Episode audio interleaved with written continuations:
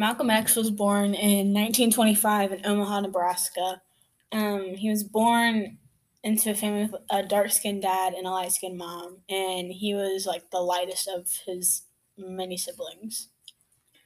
Uh, so because he was the lightest of his siblings, he was treated differently than all of them by each of his parents. Like his dad was afraid to tell him no and to, you know, like reprimand him like the other kids, but his mom kind of despised him because of his light skin, because Malcolm's grandma, her mom, was raped by a white man, so she didn't like the light skinned people. Uh, but she stayed at home and, and tried to provide for the family. And the dad, he was a preacher and he got involved in activism.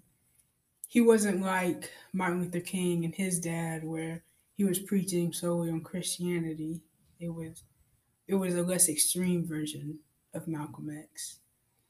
Uh, he was he was killed.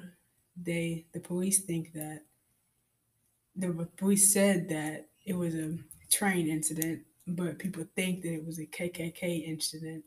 How he was killed, racial racial tensions. So Malcolm grew up without a dad, and that put stress on his mom. His mom had to provide for him and all his siblings by herself, and you know they this was a time during the Great Depression, so she had to she had to provide for them. She ended up having like a nervous breakdown, which like caused them, uh, Malcolm and his siblings, to get put into foster care, um, because she was so affected by like his dad's death, which eventually led to his childhood home being burnt down as well. Right. Um.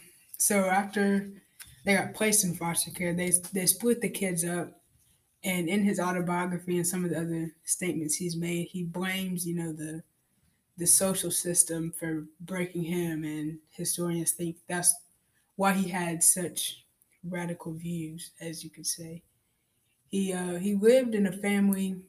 The family he went to was a white family, and they took good care of him. They provided for him, and he enjoyed his time there. He was a smart kid he went to a school that was primarily white kids. And when he said he wanted to be a lawyer, his teacher said, you know, you might want to be a nigger should be a carpenter.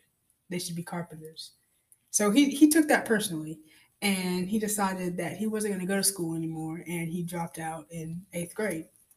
So that was the end of his formal education.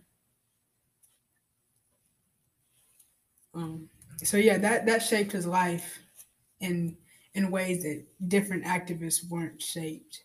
So, yeah.